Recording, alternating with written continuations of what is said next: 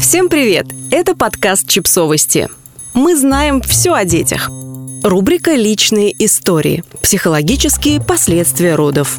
Автор текста – семейный психолог и многодетная мама Светлана Панина – я считаю очень важным то, что сейчас начали говорить о послеродовой депрессии у матерей. Наконец-то эта тема перестала быть табуированной в обществе, и из проблемы, о которой раньше и заикнуться было стыдно, что ты за мать, если у тебя депрессия после родов, дети – это счастье, родился целый пласт не только для клинической, но и для социокультурной дискуссии. Даже при том, что эти обсуждения часто превращаются в социальных сетях в виртуальные войны с ранеными и взятыми в плен, мне видится несомненная польза в широком интересе к этой проблеме. Потому что наша жизнь начинается с материнского взгляда на нас. И от того, какая женщина будет на нас смотреть все последующее время, наполненная ресурсом, любопытством, удовлетворенная и имеющая возможность для восстановления, или затравленная, истощенная и ощущающая себя никчемной, во многом зависит наша судьба. Помогая матерям справиться с тем, с чем человек не должен справляться в одиночку, серьезным нарушением адаптации, ситуации при послеродовой депрессии,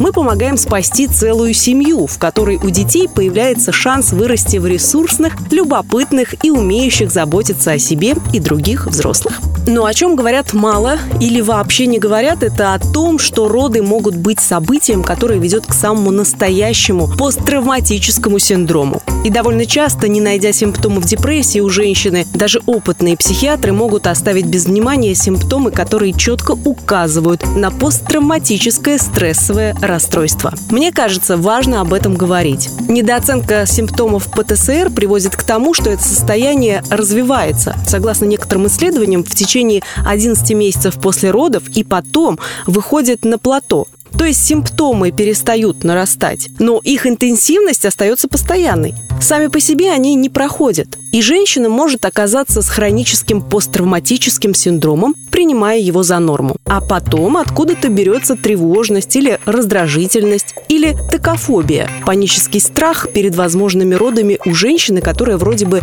не пострадала в родах сама, но ребенок родился с низкой массой тела, плохой оценкой по Абгар или даже просто плохо набирал вес в первые месяцы жизни. Наконец-то появились исследования, которые говорят, что травматичные роды не обязательно могли быть травматичными в медицинском смысле. С точки зрения врачей вообще все могло выглядеть хорошо. Но женщины, пережившие физическое насилие и сексуальное насилие в любом возрасте, особенно уязвимы для послеродового ПТСР даже при внешне идеальных родах. В исследовании говорится о том, что от 2 до 6 процентов недавно родивших женщин могут иметь набор симптомов, который полностью соответствует критериям ПТСР. При этом роды могут быть травматичным опытом не только по объективным, но и по субъективным критериям. То есть, если женщина свои идеальные с точки зрения врачей роды оценивает как травматичные, и у нее есть набор симптомов ПТСР, то ее роды являлись психотравмирующим событием. И это требует большого внимания, лечения и реабилитации. Наверное, я сейчас больше обращаюсь к специалистам. Если вы работаете с женщиной, у которой есть маленький ребенок, и то, что она описывает, не похоже на послеродовую депрессию или выгорание, но возникло после родов, проверьте по скрининговой шкале КАПС-5